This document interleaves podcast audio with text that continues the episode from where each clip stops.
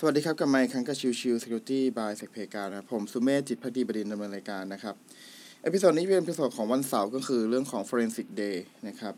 อันนี้ต้องยอมรับตามตรงครับว่าผมลืมอัดเอ่อพอดแคสต์ episode นี้ในวันที่ 14 พฤษภาคมนะครับ ก็เลยมาอัดเช้าอีกทีนึง แล้วก็เลยอาจจะอัปโหลดช้านิดนึงนะครับ โอเค ขอเริ่มกันเลยนะครับในเรื่องของตัว Forensic Day วันนี้นะครับผมจะพูดถึงเรื่องของการ acquisition หรือก็คือการเก็บหลักฐานนะครับ คือใน episode ก่อนหน้านี้เนี่ย หลาย ๆ ครั้งผมพูดถึงไปแล้วนะว่า acquisition เนี่ยเป็นส่วนที่เสียเวลามาก ๆ นะครับเผลอๆอาจจะเสียเวลามากกว่า analysis ด้วยซ้ำนะครับ คือด้วยความที่เวลาที่เราเก็บหลักฐานนะครับ สิ่งหนึ่งที่เราต้องเตรียมเลยก็คือตัวของเครื่องมือนะครับ ไม่ว่าจะเป็นเรื่องของตัวสายที่จะเสียบกับตัวฮาร์ดดิสก์นะครับ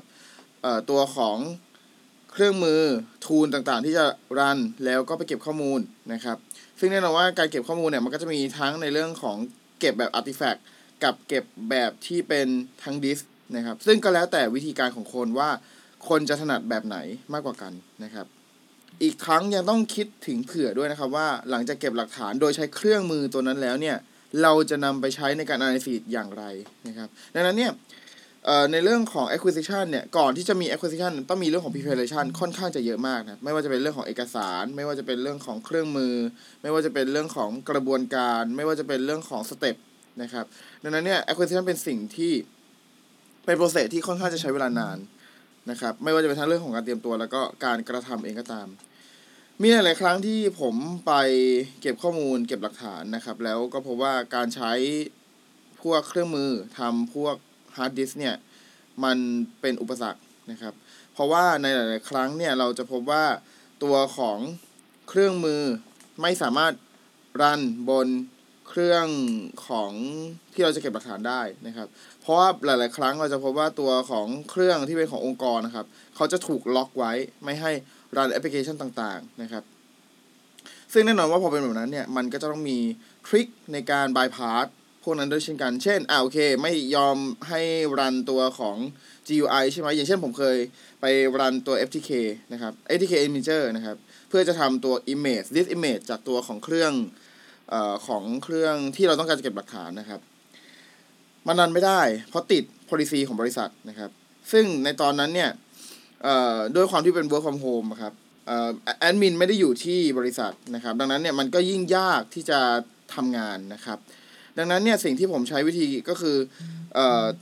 รันผ่านเป็นคอมมานด์ไลน์แทน ซึ่งมันกลับได้นะครับ อะไรแบบนี้เป็นต้น หรืออีกแบบหนึ่งนะครับ ซึ่งก็คือใช้วิธีแบบพวก LL bin นะครับ คือใช้ ผมเคยอธิบาย LL bin ไปแล้วนะ ก็คือใช้พวกคอมมานด์ต่างๆ ภายใน Windows เนี่ย เพื่อจะ bypass หรือว่าเพื่อจะเอ่อหลบเลี่ยงการตรวจจับของพวก policy ต่างๆ เนี่ย ถ้าสมมุติเราไม่มีความรู้ทางด้านเรื่องของ offensive security เลยเนี่ย มันก็อาจจะทำให้งาน digital forensic ทำได้ยากด้วยบางครั้งนะครับ ซึ่งในวิธีนี้ผมก็คือใช้ LL bin ในการโหลดไฟล์นะครับ คือเขาไม่ให้เสียบ USB drive นะครับ ก็เลยต้องใช้วิธีพยายาม bypass เอ่อ พวก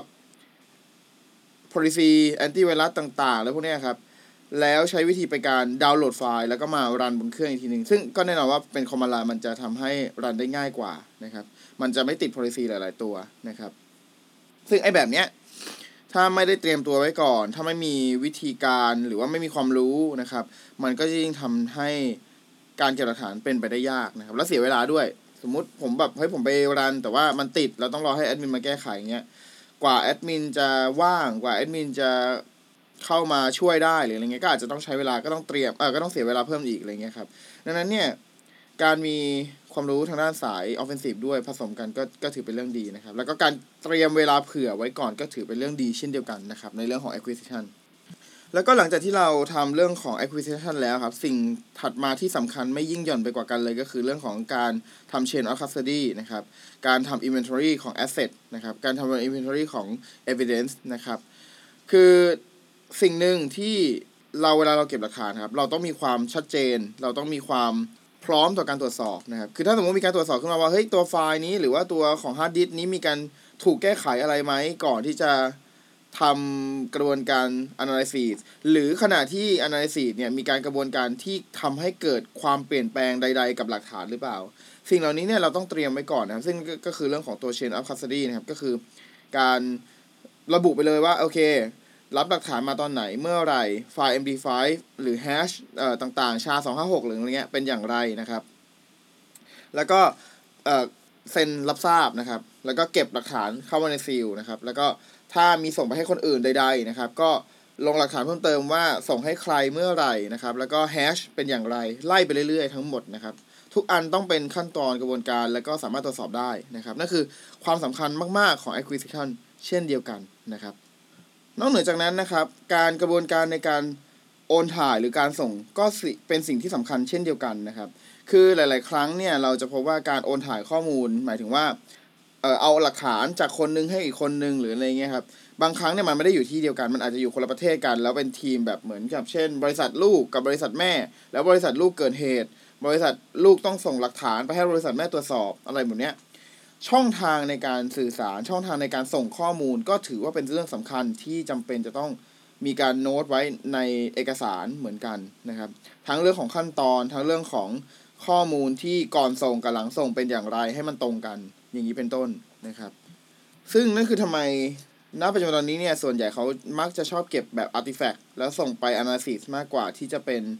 เอ่อส่ง dis image ทั้งก้อนไปนะเพราะว่าเนื่องด้วยพอส่ง dis image ทั้งก้อนเนี่ยมันเป็นขนาดใหญ่มากๆนะครับ การที่จะ provide ไปให้อีกฝากหนึ่งของโลก ไปให้เนี่ยมันก็ค่อนข้างจะลำบาก คือโอเค ถ้าเป็นเครื่องเดียวมันก็ค่อนข้างจะไม่มีปัญหาอะไรหรอก แต่ว่าถ้าลองคิดถึงว่าว่าเกิดมีประมาณสิบเครื่องเกิดเหตุใน incident เดียวกัน แล้วจำเป็นจะต้องอัปโหลด hard disk ยกตัวอย่างเช่นอะห้าร้อยกิกแต่ละตัวสิบตัวก็ห้าเทห้าเทราไบต์ กว่าจะอัปโหลดไปได้ กว่าจะฝ่ายนู้นก็จะตรวจสอบ มันเสียเวลาเกิน ดังนั้นเนี่ยส่วนใหญ่ตอนนี้ acquisition มักจะชอบเป็นลักษณะของการทำ artifact ซะมากกว่านะครับ แต่ไม่ได้หมายความว่าการทำ disk image ยังอ่อไม่ไม่ได้ obsolete ไม่ได้แบบว่าไม่เลิกใช้แล้วนะครับ คือมันเป็นการเก็บหลักฐานคู่กัน คือเก็บหลักฐานแบบ artifact กับเก็บหลักฐานแบบที่เป็นเอ่อตัวของ decimate นะครับ แล้วก็ส่งไปปลายทางนะครับ แต่ว่า decimate เนี่ยมักจะยังไม่ส่งในทีเดียว คือ